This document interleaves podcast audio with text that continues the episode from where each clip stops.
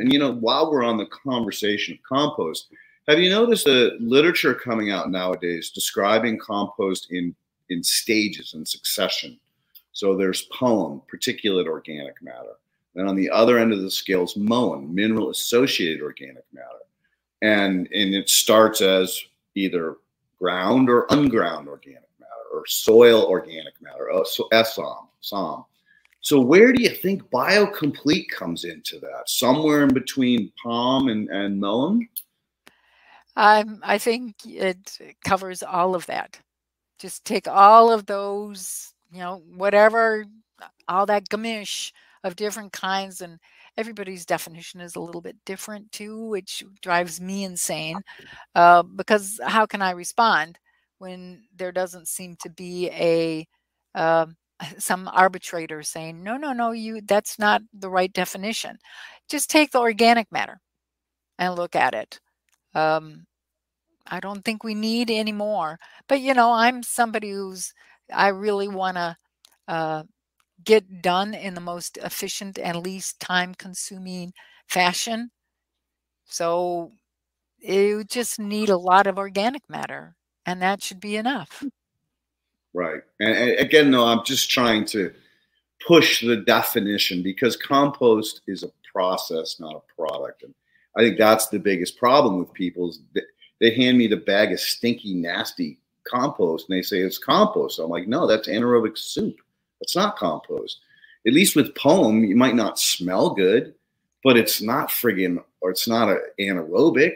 It's not going the wrong way. And and so again, we you know if we're going to ever move people to a place where they understand what biocomplete compost actually is, we start we need to start creating definitions for the various successionary stages of of composting because that's really what's going on. And and you know, I think you you set a, a bar that's that's beautiful and it needed to be set because nobody understood compost. Not all composts are created equally. They come from different ingredients, like you said, yard waste. It's not compost. It's ground up organic matter. That's all it is.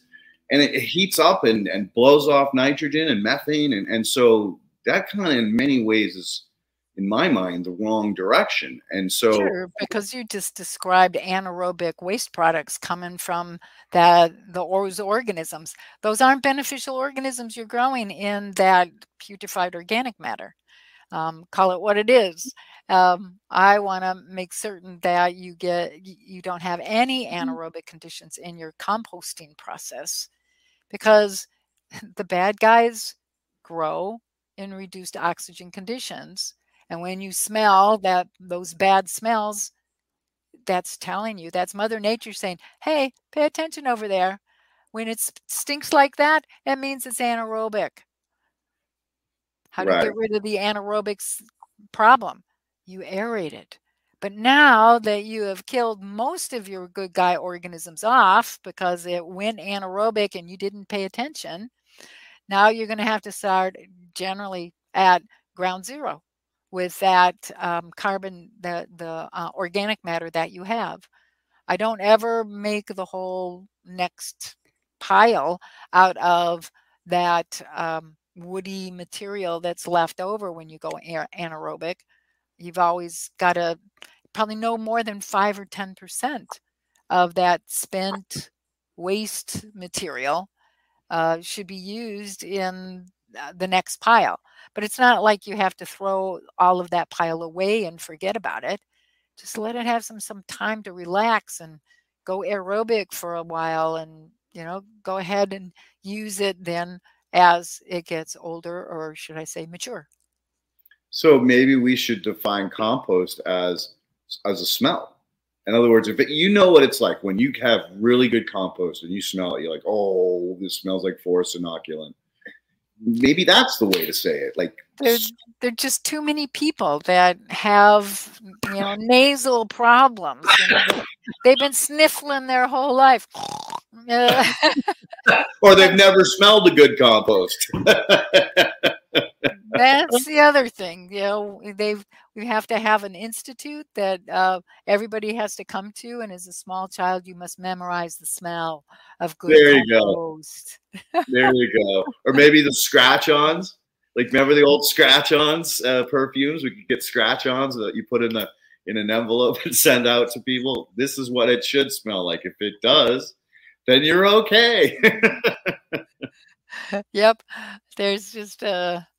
Uh, like going with the biology, looking through the microscope because it you know you come to the foundation courses you get to foundation course number four they're gonna we're gonna teach you the qualitative method of assessing um, compost you're, it's going to give a, a little bit of quantitative in there as well but um, as long as you have the right balances um, you don't have to get all crazy about finding every little tiny itty bitty bit of fungi in there just do your best with that scan across the the um, through the sam- over the sample and it's good enough typically as long as you're honest with yourself and that's right. you know sometimes people oh if that's close enough that thread of of um, blue jean material coming off my clothes that was a really good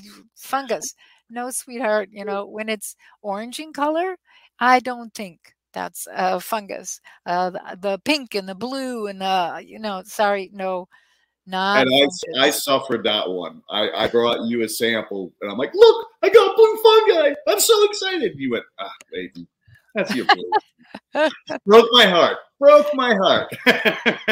but I remember, I remember when you put me in that group of students that you had on retreat that summer and you said, Leighton, go up and go up and observe these guys, um, listen to what they talk about, and, and follow the di- directions that they're giving you on how to learn how to use the microscope. And one of the things I noticed pretty quick on, because every time one of them said, "Oh, look at I got I got a great one," I would grab some of their sample and put it under the microscope and look at it and see, try to figure out what they're looking at that made it so good or so bad. By the time they left, I'd realized that if they were in a good mood, they saw a ton of good things. If they were in a bad mood, they saw a ton of bad things. And it wasn't necessarily correlating with what they were actually looking at. So it's so true that you have to, you know, really be honest with yourself when you are looking under the microscope, because otherwise you'll just chase the good things and you, you'll ignore all the bad things. Yep. Yep. And the whole purpose for us doing these things is to figure out the truth about mm-hmm. what you have and to help get along and the, do uh, be able to resist the diseases and the pests and the problem organisms where they can get the, the nutrient uh, they need they can uh, store away the amount of water that they're going to need for the whole entire growing season just uh, it appalls me when you see people totally anaerobic fields uh, you know compaction layer at a quarter inch. And oh yeah. Oh yes, and they won't fess up to the fact that their water is running downhill. Yep. Um, you know, it rains the next day, and you go out and you say, "So where's this little river coming from?" or black snow. I'm sure you've seen black snow. That's another one. It's like, oh my god, don't you get it? The little organic matter you had is now dust in the wind. Yep it's a goner or it's in a better deserving place. You know, Hopefully. yeah. he doesn't hit the neighbor and keep going until it hits the forest, right? Well, maybe good for the forest, right? Maybe good for all the wind blocks. Um, yep. Accumulating someplace other than where we it was hopeless, absolutely hopeless, and just bad things were happening. Yeah.